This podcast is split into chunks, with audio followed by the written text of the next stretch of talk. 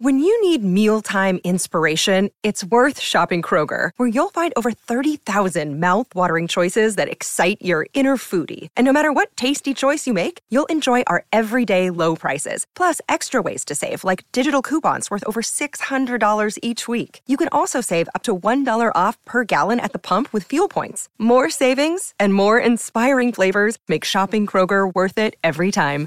Kroger, fresh for everyone. Fuel restrictions apply. Ladies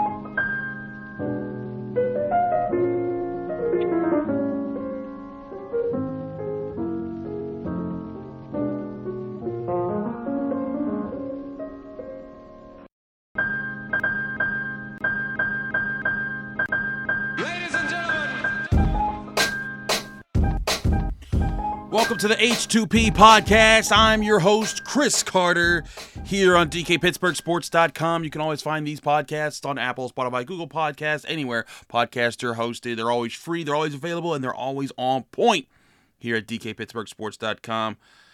Remember to rate us five stars, give us positive comments, all that great stuff to uh, keep the prog- keep the platform going.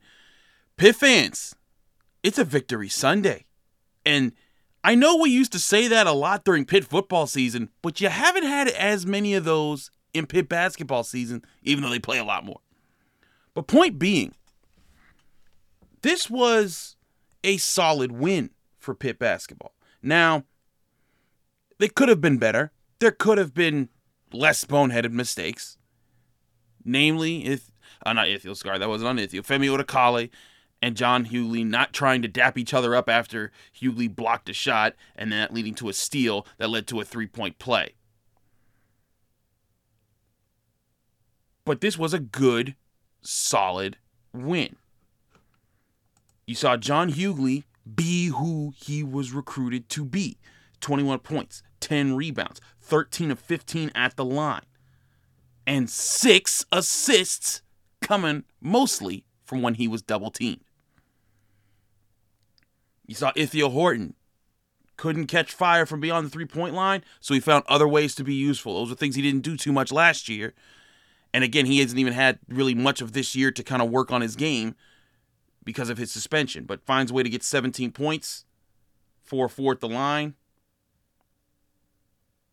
Jamarius Burton joins him with another 17 points. That guy's been Mr. Consistency for Pitt. I think he's had like one bad game all season. And even without Mouhamadou Gueye, who fouled out with like 10 minutes to go in this game, they were able to find answers. William Jeffress getting five rebounds. Femi Odukale couldn't score a lot, lot in this game, but he had nine rebounds, three assists, only had two turnovers, and he had two blocks. They've been finding ways to get different answers. And in this game, I thought the, the most impressive thing about this win, win wasn't just Hugley bullying people, wasn't just uh, you know, Odukale it wasn't Odukale, you know, a couple he had a really good drive on down the baseline and a dunk. It wasn't, you know, if it scored. It was how this team responded in the final minutes. And I wrote this at the end of my game story. But I, I want to harp on this because this will tie into what I eventually talk about in the second segment of this of this show. But how many times this year have you been sitting there panicking? And I guess not this year, all the time when you're a Pitt fan, panicking at the end of a game, thinking, oh gosh, here comes the comeback. We're about to have the big letdown. Because it's happened. Heck, there was that stretch where they lost uh, three games by a single point in a matter of like two weeks or a week. You think back to the Virginia game where they had the collapse at the end, and Minnesota where they had the collapse at the end. And you're thinking like, man, those were some those were some tough losses to eat. Especially because they just didn't make enough plays down the stretch. But this was a game where another team, and NC State's not a good team. They're they're they're bad, which is but they're bizarrely bad because like, um, they they do have talent. Like that Seabron guy, he's on point. Allen's pretty good. Uh, Hellems Hellems can shoot the ball. I, I don't I don't know how how how bad NC State how, how they got to be that bad, but they they got talent on that roster. But even when they've played not great teams, you've seen them you've seen them fold in the end when especially when the other team is hot. A lot of times that they've held teams off, that other team has been the team to miss shots or the team to not press the issue. And then Pitt's not had to have to execute on the other end offensively. But in this game, they absolutely did. Pitt pushes a 6-0 run to get in the final to get to the final minute, up 5, 65 to 60. They get some stops, there's some turnovers back and forth, but then eventually the Wolfpack came a scoring. Three-pointer from Hellems. But what happens? Full court press. Pitt responds to it appropriately. A pass goes to John Hugley at the half court line. He comes up, no panic waits for there's only one defender back. It's him and him and Horton two on one. Gives it to Horton. Horton hits the layup. Bing bang boom. Big response from Pitt. But then NC State pushes down the court in seven seconds. Just Allen hauls up a prayer three and hits it. And all of a sudden it's a one point game. And you're thinking, uh oh, we've been here before. What's going on? But what happens? Pitt gets the ball to Ithiel Horton makes two clutch free throws. And then I thought, and this was this was really good coaching as far as, you know, what you were calling, but also really good execution in understanding what you had to do in the moment. Because all of a sudden you see Hellems and Allen hitting their threes, which means Seabron's probably going to try to hit a three, and he's red hot. So instead of giving them the opportunity to hit another three, Pitt fouls him. As soon as Seabron gets the ball at the top of the key, he's fouled. He hits both free throws, but then you're trusting yourself to have a good possession on the other end. You do. You get it to Hugley. They get the they get the foul, and they're thinking, well, we fouled the we fouled the center. That's who you want to foul to kind of make sure that you you can win the. Uh, you can hope for the best to miss, and Hugley hits both free throws. Clutch moment. And then Seabron gets the ball again, trying to get up the court, and you foul him on the floor before he could shoot with a second to go. Forcing him to have to, because they're down three at this point, to have to make one, field, one free throw and then intentionally miss another one off the rim and hope for a tip in. Because there's only 1.3 ish seconds left or something like that. And bing, bang, boom, you got yourself a win. But to me, it's not just how it happened. It's the fact that they were able to execute in all of those moments. How many times have you seen Pitt fumble the ball away? How many times have you seen them just put up a bad shot, miss a layup, blow a blow an assignment on defense, foul the wrong time? They didn't do that. This was a clutch moment where these guys can. These are the again. I've always said this season is not about winning this season. It's about building the lessons and building the character within the guys that you want to make your core moving forward. I've maintained that since before this season began. We knew this team was not going to be good, but we did. We we also knew this team had a lot of young guys who had who had years of eligibility ahead of them. That Jeff Capel, if he wants to turn this program around, he has to do it with this crew. He has to find find the people that he's going to hold on to and build around. And I think you're finding guys doing that. In the final three minutes, Hugley attempted four free throws, hit all four. Horton attempted four free throws, hit all four. Also hit a layup, two layups, excuse me. But you look between those two guys, those are two of your core players. I know some people are thinking like Ithiel Horton, he's a core player. Yes. He was vital to this team. If if he had not been serving a suspension, that however you feel about you know what what happened with his situation and you know the, the Chargers being dragged out for what they were, had he not been been been serving that suspension, this team probably has at least three or four more wins. And he has two years of eligibility on top of this season. He could be here for two more years. Hugley, Odukale, they could be here for three more years. Burton for one more year. They're learning these lessons, coming up big in clutch moments. These are the things that you wanted to see growing from Jeff Capel. Now, a lot of people called for Jeff Capel's head. A lot of people said, oh, he got to go. He's the worst coach in Pitt history. Come on. Come on. Come on. You can't say you can't look at Kevin Stallings and say that with a straight face. But I do think Jeff's getting results, and I do think we we saw some important things that are going to carry over into what Pitt needs to be. I'll explain that right back here on the H2P podcast right after this break.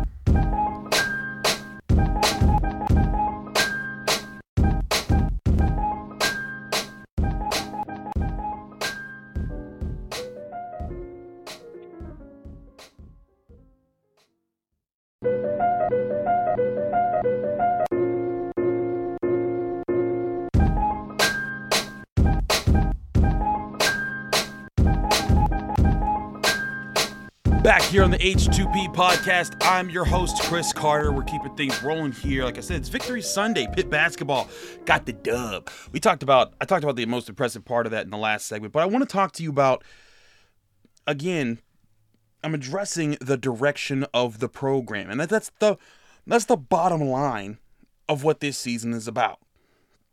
The exodus of players that happened last year, whether it was through the transfer portal, Justin Champagnie going to the NBA should have doomed this program. By all rights, it was a complete it was a complete flip flip around because Kevin Stallings already doomed it once. And then Jeff Capel quickly brought some talent in. They had some good moments, still couldn't put together a winning season, and then even the bones of what that team was was gone. But through all of that, through Xavier Johnson leaving, Au'Diese Toney leaving, Champagnie going to the NBA when people might not have expected it. Through John Hugley being suspended through most of his first year, through Ithiel Horton being suspended through most of his of, of his of this year, through Nike Sibande tearing his ACL, through Jamarius Burton missing missing the first several games due to due to his injury. And all this happening in the time in the only time in basketball history where there's been the COVID nineteen pandemic all of that.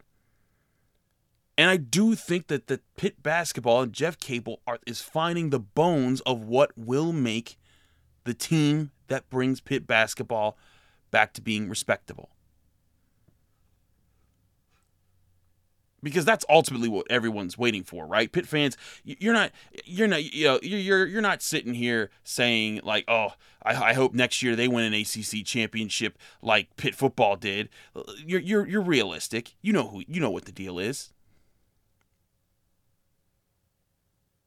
But you need a crew to build around. You need a crew to get you to the point that can spring you forward into those hopeful years. And I've said it before on this podcast. It's about setting the right a guy, you know, getting a group of guys that can set the right tones that what you go and when you go and get the talent that you want to actually win with, they're not coming in thinking that they're oh I'm the man, I'm the stuff. They're coming in saying, oh wow, I got to listen to John Hugley because he's been around here for four years. I got to listen to Femi Odukale because he's been around here for four years. There's challenges to this stuff that I got to reach and there's a style of basketball that I gotta work to be part of rather than trying to establish it on my own, which is what Xavier Johnson and Toney did. And Trey McGowens, but of course, you know, he's been gone. But I truly think with the way that Hugley responded in this game, I was starting to get concerned for Hugley because this is his first full year playing, yes. But in those games against Virginia Tech, man, it was rough. He was looking like a shell of himself. He didn't understand how to beat double teams. He wasn't seeing through the double teams. He he was looking beat. And there was the concern that maybe he needs to maybe he maybe can he grow through this? Can he learn from these losses? Can he learn from how teams are trying to take him away and learn how to beat that in the future? And NC State tried to do it. They they were double teaming him. They were denying him the ball as much as they could and they were doing a good job from trying to screen him from being able to see the open man that they were leaving wide open that was the easier bucket. But Hugley saw through all of that. Six assists, a career high. It's double what he's ever done in a basketball game and you know at, at college level. I truly think that that's a result of Jeff Capel keeping the consistent message. And uh, and I know people, some people might be thinking, okay, well, what did Jeff Capel say? What did he do? It wasn't that Jeff Capel changed up anything. It's that he's been consistently conveying the message to Hugley. But what I think a lot of people don't realize about coaching is that coaching, a lot of, is setting the right tone and setting the bar for your players to meet that, to meet your challenge. And then seeing what they need to do, you know, seeing how they, how, you know, encouraging them and seeing how they do meet the challenge. That's a lot of how Mike Tomlin works. It's not, you know, run a lap if you don't make the shot. It's not, it's not like that. it's pushing the same message each week saying, "Hey, this is what I know you can be be this. So you got to grow into this." And when they see it and they hear it and they keep seeing it and they keep hearing it and they keep seeing where you're consistent as a coach and they're not being consistent as a player, that helps them find a point of reference to get there. And that's what John Hugley, I think, had. He even said as much. I I just I'm listening to what coach is saying and it just started to click a little bit more for me. There's bones to that team if John Hugley can continue to grow like that. There's bones to that team if Femi Odukale can continue to grow like he has. You know, a few weeks ago after a game, he told us, "Hey, like you know, the team told me I was letting, I was letting, you know, I was letting people down, and I said I wouldn't do that again." And even in the games where he hasn't scored a lot of points, Femi is di- distributing the basketball, opening up opportunities for others, playing defense, getting rebounds, blocking shots. That's progress. Whereas last year, if, if Femi wasn't scoring, Femi wasn't helping you much. And again, like I said before, Horton finding ways to score, even if it's not him being a sharpshooter from outside. People are contributing. All three of those guys will at least be here for another two years, barring they both go to the NBA, transfer, all that nonsense. That's tough to. That's you can't predict for that. But what you can predict for is saying, hey, you're finding main contributors, and you know how much eligibility they have left, and you can work with that. And that doesn't even include Jamarius Burton, who does have another year of eligibility left. It doesn't include Jeffress, who has good effort and good spurts, but man, that guy needs to figure out how to score. It doesn't in- include Noah Collier, who I do think is coming along as a as a potential good backup guy off the bench, big man. And it also doesn't include guys like Nate Santos and Chris Payton, who maybe someday can turn into something for, for you as a role player, as a shooter, as a dunker. And of course, the transfer portal, because I remind people, Wake Forest, you know, we saw how they beat Pitt this year. Wake Forest was terrible last year. Steve Forbes hit the transfer portal hard, got four dudes in there, built around the two guys that stuck around his program, and all of a sudden they're competing to be a part of the ACC picture.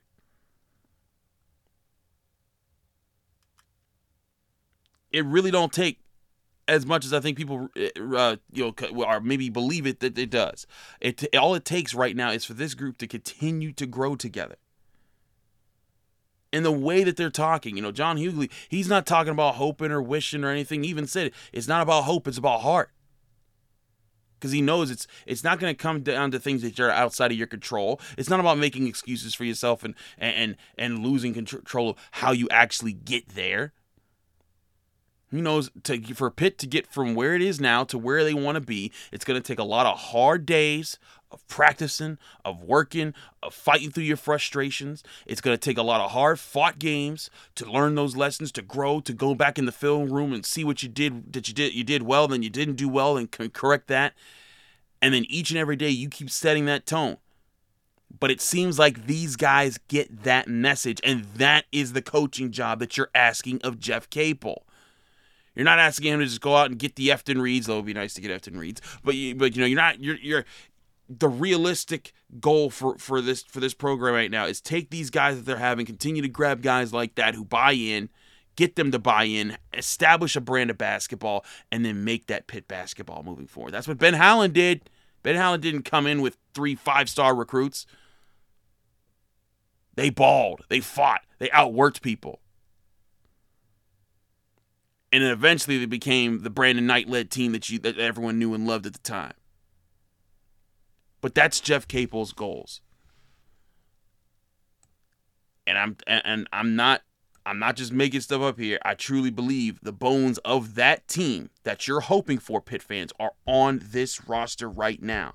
And something that Jeff said after the game, because he mentioned we've got guys who want to play for each other we've got guys who aren't concerned if other guys are getting their shine. And when he said something, he said that, I was like, huh, wait, what? because that sounds, you know, the guys that are happy for each other. I believe that's what the phrase that he used. And that sure seemed a lot like a subtle but loud nod to the problems that last year that we knew what it was. Xavier Johnson, Au'Diese Toney didn't like that Justin Champagnie came up in their team and took it over. And that led to friction, and that friction led to blowups, and those blowups led to the exodus. But that's not happening right now. Guys are happy to see each other win. Guys, you know, they want to see success for themselves, but they understand that they got to get success as a team. And they're buying in. And that's the bones of what Jeff Capel's trying to build. And I know there's people that always hop in the, the Pitt comment section on DKPittsburghSports.com after a Pitt loss and says, "Oh, Jeff Capel's the worst coach." I mean, again, in this year he has five ACC wins. That's more than Kevin Stallings had in his entire tenure. And again, these kids are fighting. They're believing. That's why Heather Lyke said last week when I talked to her. Jeff is Jeff, Jeff got these kids believing in him and believing in themselves and if they're doing that, that's the build of how to make a successful basketball program. You need talent too, but I think John Hugley's developing the talent. I think Ithiel Horton's developing the talent and the chemistry. I think Femi Odukale's developing the talent and the chemistry. And you got Jamarius Burton. And if you can get Noah Collier or William Jeffress to wake up and become a better contributor, maybe Nate Santos, get a guy or two in the transfer portal. Hello you're right in the mix. And again, that's still down the line. That's still next year. You're still talking about building forward. But that's again, they're finding themselves. They got five more regular season games and then the ACC tournament. Let them finish strong. Even if they don't win these games, let them finish strong. Learn, you know, be, be, have something to hold on to to say, hey, if we could be this team, if we could be the team that we know we can be next year, and continue to build on what we put together this year, there's something that we could proud to say is Pitt basketball. But the bones are there. Now they got to put the meat on it. That's what we have for you here on the H2P podcast today. I'm Chris Carter, your host, right here every Sunday on the DK Pittsburgh DKPittsburghSports.com podcasting platform. We hope that you're having a great weekend. We hope you have a fun Super Bowl Sunday. Rams, Bengals. That should be a, a fun one. Steelers fans, don't root for the Bengals. I, you, are better than that. You know, you know those are the same fans that threw trash at your quarterback, Ben Roethlisberger. Don't you do it. But I also will brag real quick. This is now the third of four years that we've done staff picks, and this will be the third of four. Uh, excuse me, third, we've done the staff picks for four years. It's the third of the fourth years that I've come in first place. It's already clinched. It's already done. I'm the man. Dale Lolley's coming first place twice. I think Tom Reed's coming first place once. I have the most. I am unstoppable when it comes to the staff picks. I picked the Rams. Even if they don't win, I'm still coming in first place because I've established myself already. Anyways, I did a little bit of trash talking there. Thanks for listening to the H2P podcast. We appreciate you guys checking us out. Leave us a five star rating and a positive comment on our DKPittsburghSports.com platform. Check out all of our shows all week long. DK's Daily Shots firing back up Monday. He'll get you his thoughts on all things Steelers, Penguins, Pirates right here for free. Stay tuned. I'm Chris Carter. Follow me on Twitter and Instagram at Carter Critiques. I'll get you all your stuff there. Be sure to check out all of our great content at DKPittsburghSports.com.